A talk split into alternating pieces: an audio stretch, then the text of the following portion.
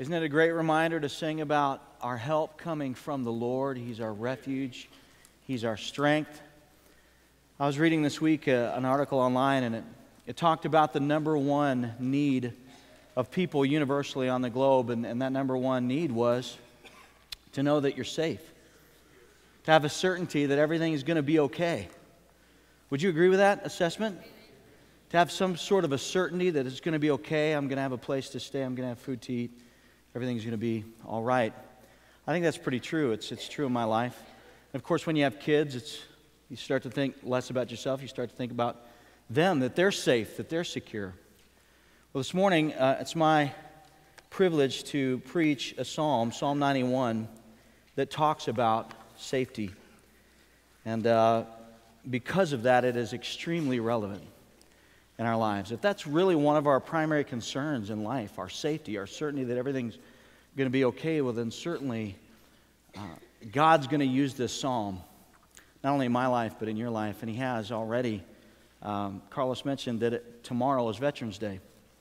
And thanks to many of you, we have the safety and security that we enjoy every single day. We have the um, the privilege to come and to meet in a place like this without threat. And, and so we thank you. Thank you very much. Veterans, you provide a lot of that safety and security for us. Um, in fact, our, our nation spent $1.2 uh, trillion dollars on national security this year. It's kind of important, isn't it? Uh, homeowners, you spent $20 billion on home security systems uh, this year we have a lot of things that keep us safe. And, and, uh, you know, I'm not opposed to those things. I enjoy them. I like deadbolt locks. How many of you with me on that one? I, I love deadbolts. I, we have the ring camera at home, you know. I like to be able to see who's at my door. Sometimes we answer, sometimes we don't. It depends on which of you are standing out there in the cold. But uh, I'm all for seat belts and airbags and crash tests and things, you know, that, that keep us safe. I'm even for steel toed shoes. But there is a safety, there's a security that God provides that none of those things can provide. And that's what we're going to look at today in Psalm 91. When Pastor John mentioned that he was going to do a series entitled Psalms of the Season, and he invited me to preach on any particular psalm that I wanted to, Psalm 91 instantly came to my mind because it has meant so much to me throughout my life. Uh, from the time I was just a 16 year old preacher's kid that trusted Christ at a youth camp in Montana until now, I've found myself continually going back to Psalm 91 and reading through these incredible promises. I remember as a freshman at Liberty University taking just a lot of classes. I had like 18 uh, hours that semester, and I was dating a girl seriously, and I was commuting back and forth to school, working a part time job. And uh, I started getting sick, and they didn't know what was wrong with me, and they thought that I might have cancer. As an 18 year old young man, I had to do a medical withdrawal from school. I was diagnosed with uh, ulcerative, ulcerative colitis. So my life went from just going high speed to stop, a hard stop on my back for six months. I went to Psalm 91, and it encouraged me through that time. There were some hard breakups in college, some serious relationships that ended, and I was heartbroken. And during those times, I found healing for my heart in Psalm 91. Got married, started having kids, went into full time ministry, went through several transitions in ministry, moves across the country away from family and friends. And Psalm 91 brought a lot of stability in my life. I'll never forget my mom called me and, and let me know that her marriage to my dad was ending. And Psalm 91 encouraged my heart. The very next day, she called and said that my dad had passed away and was, and was in heaven. Psalm 91 helped fortify my faith during those, during those times. The very next year, September 11, 2001, airplanes crashed into the Twin Towers in New York City and in the Pentagon, Washington, D.C. And like many of you, I was wondering what is happening in our world. People from our young church plant that had just trusted Christ were calling, saying, Is this it? Is this the end of the world? Are we getting ready to enter into the book of Revelation?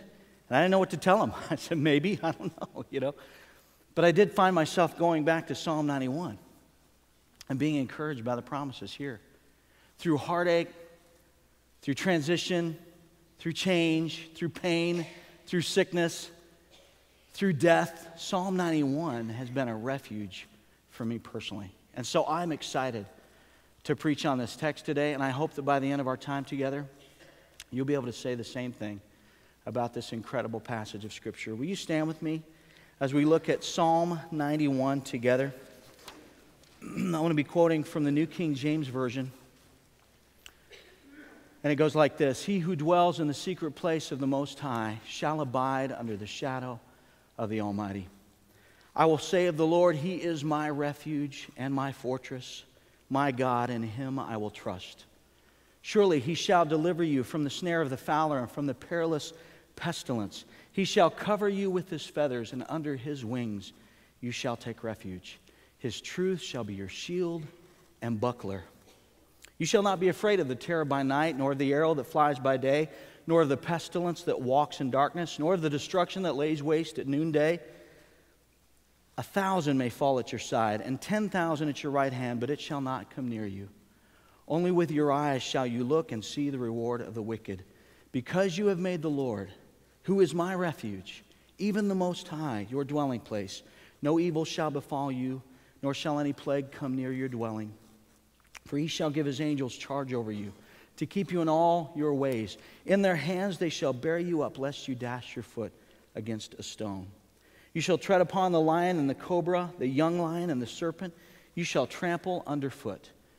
And the final three verses of this chapter are from the perspective of God to all of those who trust in him. This is from him to you. He says, Because he has set his love upon me, Therefore, I will deliver him. I will set him on high because he has known my name. He shall call upon me, and I will answer him. I will be with him in trouble. I will deliver him and honor him. With long life, I will satisfy him and show him my salvation. May God add his blessing to the reading of his word. Thank you. You may be seated. And as you look at this chapter, uh, it is divided neatly into three sections, or at least it is to me. And the first section is verses 1 and 2.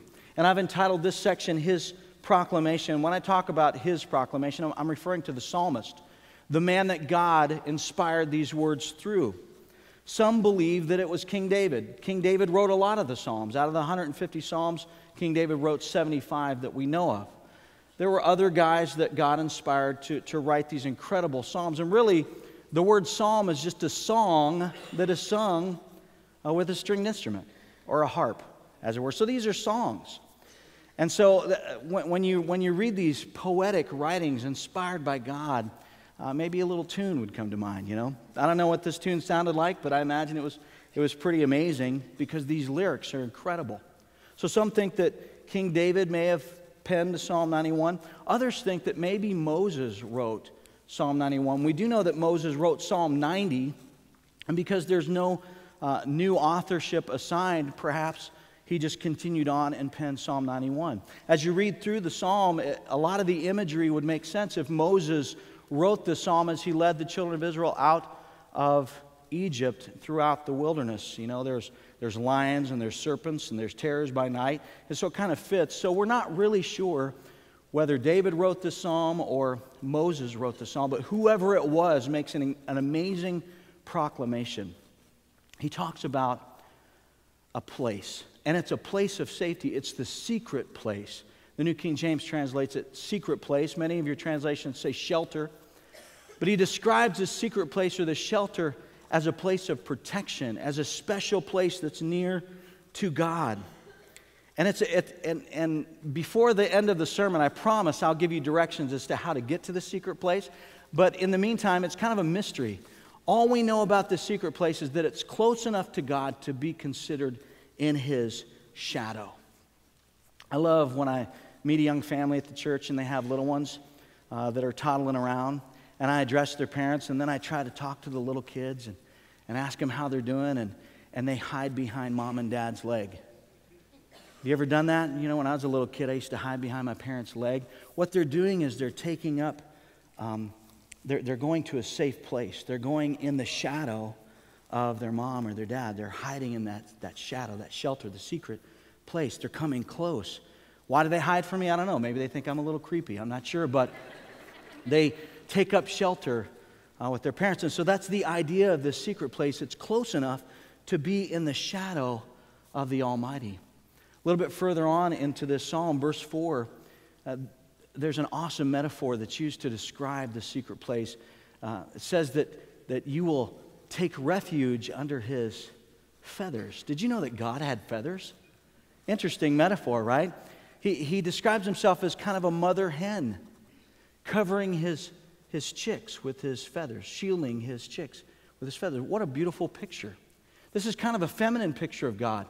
Most of the time throughout the scriptures, we see God through a masculine lens. You know, he's powerful and he's strong and he rules and he reigns, but this is kind of a delicate picture of God. Did you know that men and women were created in the image of God? Male and female, right? So I love that, that we get to see God through kind of a feminine lens where he, he likens himself to a mother hen who's sheltering uh, his chicks with his feathers. And we can take refuge under his wings. Other places throughout the scripture where God uses kind of a feminine description of himself, uh, this imagery is in Hosea 13 8. He likens himself to a bear, a mother bear, caring for her cubs. Or an eagle hovering over her young in Deuteronomy 32, or a mother comforting her child in Isaiah 66. I love that picture because, you know, I, th- I think I'm a pretty nurturing guy. I have four kids. And if they fall and skin their knee, I, I, I pride myself in taking care of them, but there's nobody that can take care of someone who's hurt or someone who's in trouble like the loving, uh, nurturing touch of a mother. And so God says, I, am like, I'm like a mother hen, and I'll, I'll shield you with my feathers. I'll protect you with my wings. Pretty awesome thought. Even Jesus compared himself to a mother hen. Matthew 23 37, he's looking at Jerusalem and he says, Oh, Jerusalem, Jerusalem the one who kills the prophets and stones those who are sent to her. How often I wanted to gather your children together as a hen gathers her chicks under her wings, but you were not willing. So, this place in this proclamation that the psalmist uh, proclaims, he says, He who dwells in the secret place of the Most High shall abide under, under the shadow of the Almighty. I will say, The Lord, He is my refuge, my fortress, my God, in Him will I trust. It's a nurturing place, it's a protective place. But there are prerequisites to being in that place. He said you have to dwell, you have to abide, you have to trust. Dwell and abide are, are really similar in their definition. It, it just basically means make yourself at home, remain.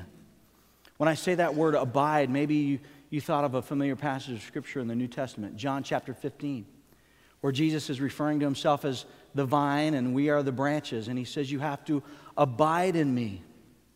Abide in me. For without me, you can do nothing. And so it has that idea of making yourself at home in this place. And so to, to experience the safety of this secret place, you have to abide, you have to dwell, you have to sit down, make yourself at home, and abide there. And then I love, as part of this proclamation, the psalmist uh, includes four amazing names of God. In just two verses, he uses four names of God. He says, He who dwells in the secret place of the Most High, that's Elyon, the one who is above all things, shall abide under the shadow of the Almighty, Shaddai. Remember that old song in the 80s, El Shaddai by Amy Grant? To this day, I have no idea what it means, but I do know that Shaddai is a name for God. He's, he's above all, He is the Almighty One. And then he says, I will say of the Lord, and that is the most familiar name used of God in the Old Testament, Jehovah. He's the one true God. I will say of the Lord, He is my refuge, my fortress. And then he says, My God, that's Elohim. And so in just two verses, he used four powerful names of God to show the one who is like a mother bird that's sheltering us, the, the one in whose shadow we find safety and refuge. So there's the place, there's some prerequisites, there's the powerful name of God. That's the first section of this incredible psalm that is about safety in the secret place. Now, the second section is a little bit bigger, and it stretches from verse 3 to 13. Look at that there. And in this section, the psalmist describes our protection. Those of us who dwell, who abide, who trust in Almighty God, we enjoy protection, and he lists several dangers that we're protected from. Now, would you agree that we live in a dangerous world? Yeah, we live in a dangerous world. And as I mentioned earlier, if you have kids, you're even more attuned to the dangers of this world. I've had the honor of teaching three teenage girls how to drive. And uh, that's why I have gray and white patches of hair. And uh, I have a nine year old son that's, that's coming along, and I'm going to have to teach him how to drive. But maybe by that time, I'll be so over it that I'll just pay for someone else to teach him how to drive. But as I was teaching my daughters how to drive, you realize just how dangerous the roads are. I mean, 35 is like Mad Max in the Thunderdome, you know? if you want to go to Fort Worth, it's, you're taking your life into your own hands. When the Chisholm Trail Parkway opened, I, I thought, man, that is so expensive. There's no way I'll ever pay to drive on that road. I'm paying, man. Every month. My daughter has a toll tag, and she uses that way too much. Anyway, but it's a dangerous place. And there are crazy drivers out there. And now, thanks to me, there's three more crazy drivers out there. You're welcome. My daughters are on the roadways uh, right now. But there's dangers all around us. There's dangers we can see, there's dangers we can't see. We have enemies that, that are apparent, we have enemies that are in the spirit world that we don't even know about. The Bible tells us that Satan himself is out to steal, kill, and destroy. One of the dangers listed here is he will deliver you from the snare of the fowler. What is that? Well, a fowler is one who goes out and catches birds. And before there was gunpowder, you had to set little traps and catch them while they were on the ground. You had to lure them in. You had to do a little snare. And when they stepped in the snare, you pull the snare and catch them, and they couldn't fly away. Did you know that there's a fowler that's after you and me? We're like little birds wandering through this wicked world, and Satan himself is out there setting traps and snares. Paul warned Timothy in 1 Timothy that Satan is like a fowler and he's setting a snare for your heart. Don't go after money, Timothy, because Satan will use it as a snare. He'll snag you and he'll trap you. So Satan is out there. He's a, he's a lion seeking whom he may devour. He's a, he's a slithering serpent that is on purpose looking for ways to take you down. It's a dangerous world we live in. There are accidental dangers, there's intentional dangers. I love this list. There's snares, there's perilous pestilences, there's terror, terrors by night, arrows by day. There's pestilence that, that walks in darkness. Some of your translations say stalks in darkness. There's destruction that lays waste at noonday. There's these dangers, and the duration of the dangers is all the time. He talks about trouble during the daytime, at nighttime, at noonday, morning, noon, and night. There are dangers that threaten to take us down. And I'm not trying to depress you this morning, but I'm trying to, to wake you up to the reality that, man, this life is dangerous. We live in a wicked world, we live in a sin sick place. And if you're not watchful and if you're not in a place that's safe, you're just not going to last very long. But what's great about this passage is he's, he's telling us that those of us that dwell in the secret place, those of us that abide under the shadow of the Almighty, we're safe from these dangers. We're protected all the time for the duration. He, he's saying there's never a day where God is not on duty, there is never a night when God is not near. Whatever you face, whenever you face it, if you dwell and you abide in the secret place, you're safe and secure as the old hymn says, from all alarm. Safe and secure from all alarm. What have I to dread? What have I to fear? Leaning on the everlasting arms. I have blessed peace with my Lord so near, leaning on the everlasting arms.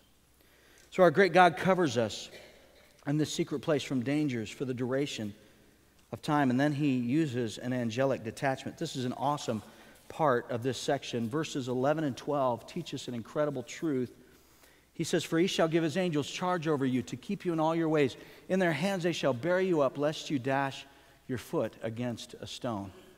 And I know this is difficult for us to grasp because sometimes we, we get so distracted by what is visible that we fail to have faith in what is invisible. So I wanted to give you kind of a picture to help you uh, track along with me. I talked to three guys before I came up. Justin, would you come up here for a second? Lee, Brian Best, are you out there somewhere, brother? Would you come on up? I'm going to kind of put into a visible reality um, an invisible reality to help you guys see what's going on. Verse 11 and 12 says, He shall give his angels charge over you to keep you in all your ways. In their hands they shall bear you up, lest you dash your foot against a stone. Now, the Bible tells me that angels are pretty incredible beings. They're not like humans, they don't have the limitations that human beings have. Angels are powerful, they're fast, they're not hemmed in by gravity or by natural law. In fact, we were created a little lower than the angels. That means think of the biggest, baddest guy you can think of, maybe like some of these guys.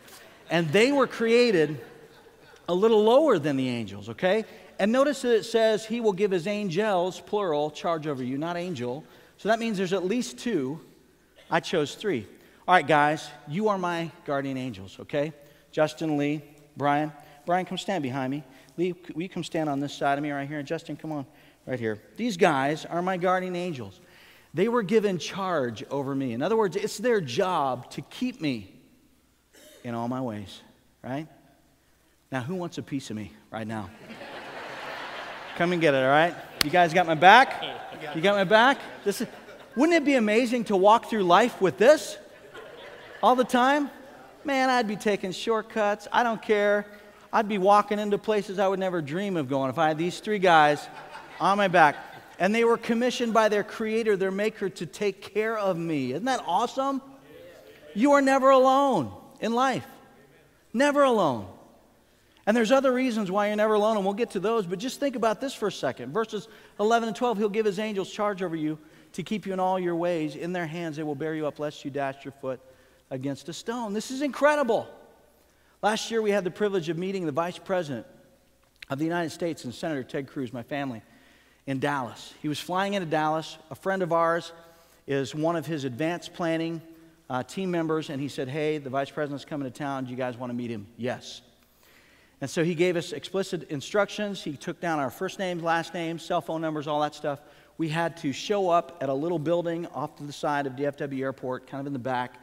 We had to check in with security, Secret Service, had to make sure our names were right, IDs. They wanted us, and we went into this room that was kind of a holding area before we went out to the tarmac to meet the vice president. In this room, there were military personnel, there were DFW police, there were uh, Dallas SWAT team members walking around. There were bomb sniffing dogs walking around, German shepherds. And every now and then our friend would come up to us, and he was a Secret Service agent. He had a, he had a weapon under his arm, he had a weapon back here, and who knows where else. And he had a little swiggly thing out of his ear, and he would be talking to us, and then he'd just walk away and start talking to some Secret Service people. Well, when he came back by, I said, Stephen, this is awesome. I've never been in an environment like this. I said, this is probably the safest place in America. He said, No, it's the second safest place in America. He said, Wherever Trump is, that's the safest place. this is number two. Guys, we went out to the tarmac. There were helicopters sweeping the runways with spotlights. There were snipers on top of the building. There were dogs and Secret Service agents all around to make sure they were protected. What they did not know is that I came with my own security. I was safe and secure. Thank you guys. Thank you for being up here. Appreciate it. Thanks for having my back. Thanks, Lee. Appreciate, appreciate it.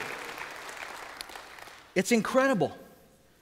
Do you get the picture how safe this place is, this secret place? Those who dwell in this place, those who abide under the shadow of the Almighty.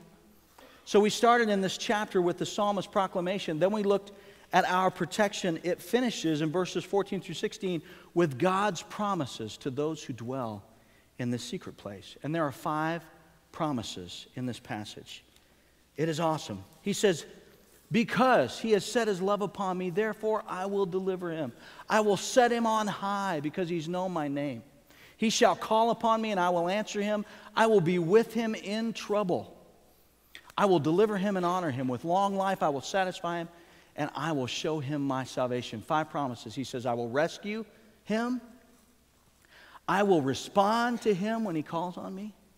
I will be right there with him in trouble. Not keep him from it, but be right there with him in it. He says, I will reward him and I will redeem him. What an incredible promise to those who dwell in the secret place. It's incredible this promise. But where is this secret place? Where is it?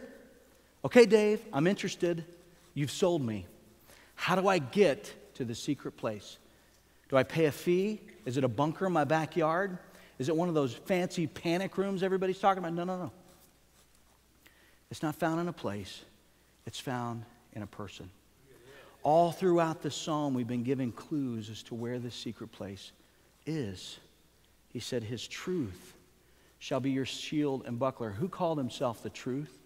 Anybody? Jesus called himself the truth, right? He's the way, the truth, the life. No man comes to the Father except through me.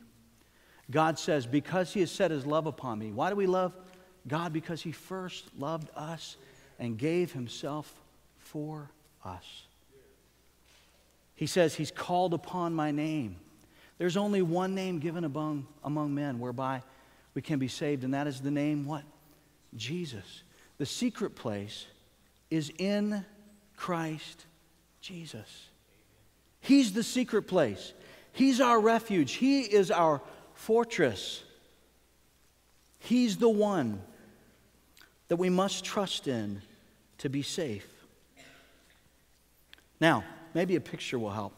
I, I brought something here because if you're like me, sometimes a picture's worth a thousand words and it's easier to understand something if I can see it. And so the challenge for us is to abide, to dwell in the secret place. And we've just discovered that that's by having faith in Christ. And so here's you, okay? I know it doesn't quite look like you, but just use your imagination. All right, it's you. This is you. This is you by yourself in a land that is filled with dangers and snares, perilous pestilences, destruction, terrors by night, arrows by day, destruction at noonday, serpents, lions that are out to get you, laying snares for you, satanic snares. This is you. And you face that all alone. I don't know about you, but that's not very desirable to me. But the one who trusts in God, not in themselves, but who trusts in God, something really cool happens. The Bible says that the moment we trust in Jesus Christ, His Holy Spirit, the Spirit of Christ, takes up residence in us. The Spirit. 1 Corinthians 6:19 says, "Know ye not that your body is the temple of the Holy Spirit who dwells in you?" The Spirit, He is our, He's our seal, He's our guarantee of salvation. He comes in us, He lives in us. So now we have the Spirit. Greater is He that is in us than He that is in the world. He's inside. That's, that's better, isn't it? But it doesn't stop there because those of us who trust in Jesus Christ, not only is the Spirit of Christ in us, it says that now we are in Christ. We are in Christ. Ephesians says that we are in Christ. Christ is in us, we are in Christ, and He is the hope of glory. So now we're not on our own, we have the Spirit within, and we are in Christ. But it doesn't even stop there. It says that Christ is in God.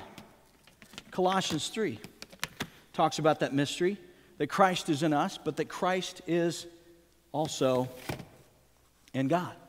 And let's not forget verses 11 and 12. He'll give his angels charge over you. So we are now in Christ. Christ is in God. We are surrounded by his angels, and we are sealed. Isn't that great? Do you see you in there? Do you see yourself in there? This is how the believer in Jesus goes through life. This is Psalm 91. And maybe you're thinking, well, Dave, hold on a second. I was paying attention during your introduction and I heard about all that stuff that happened in your life, and that doesn't sound very safe to me. No, you misunderstand. You see, all of that stuff that happened in my life while I was in this condition, I know because of God's Word that all of those things had to get through God, then they had to go through Christ, and then they had to go through His angelic guard and when they finally were allowed to come to me, I still didn't face them alone.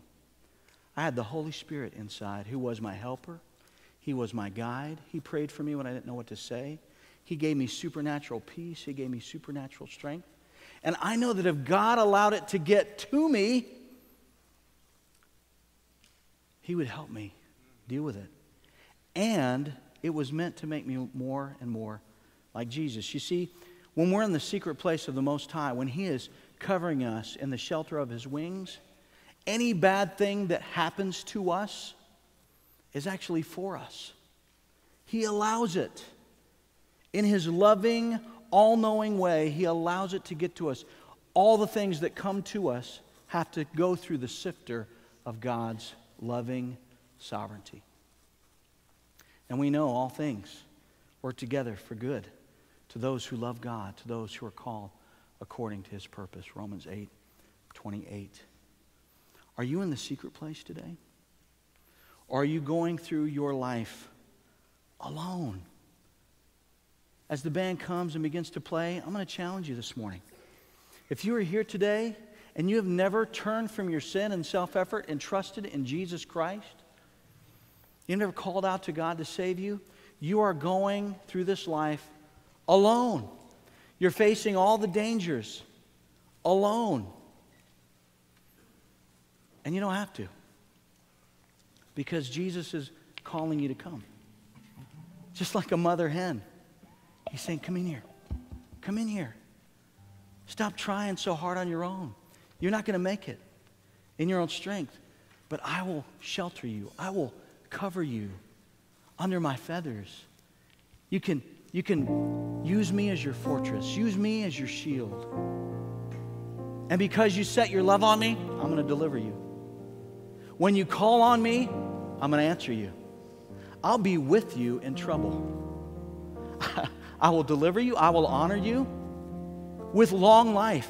I will satisfy you and I will show you my salvation. Everything that happens to you, I will use for your good and for my glory. So, how about it? Are you going to trust Him? A fortress isn't a fortress until you step inside. He can be right there next to you, and you can reject Him and say, No thanks, I'm going to do things on my own. And you can continue to fight try to live your life on your own in your own strength. Or you can enjoy the safety of the secret place. Will you stand with me this morning? with every head bowed, every eye closed, if you're here this morning and you say, Dave, man, I totally relate to your story. I've been through some valleys, I've been through some hard times, but I see no purpose in the things I've been through. God can use them. I'm telling you, can turn them around for your good, for His glory. You just got to trust Him. You got to say, I give up, God. I surrender. And I step in to your shadow. I'm hiding behind your legs. Cover me. Save me. Do you need to trust Him today? The Bible says anyone who calls on the name of the Lord will be saved. All you have to do is say, God, I'm, I'm tired of trying on my own. I turn from myself. I turn from my sin. I trust in you. Will you save me? I want to, I want to be in the secret place. There are people down front that would love to show you in the Bible how to do that, how to trust Him. Maybe you just needed to be reminded today that God can use everything that's happened in your life for your good and His glory. You need to come down and you need to pray and say, God, just help me remember that you're with me, that I'm never by myself. As we pray, let's surrender new and afresh to Him. Father, we thank you so much for this incredible psalm, this psalm of promise and protection Lord, I pray that we would just step in to your shadow, that we would surrender and dwell and abide in the secret place. It's in Jesus' name we pray. Amen. As we sing,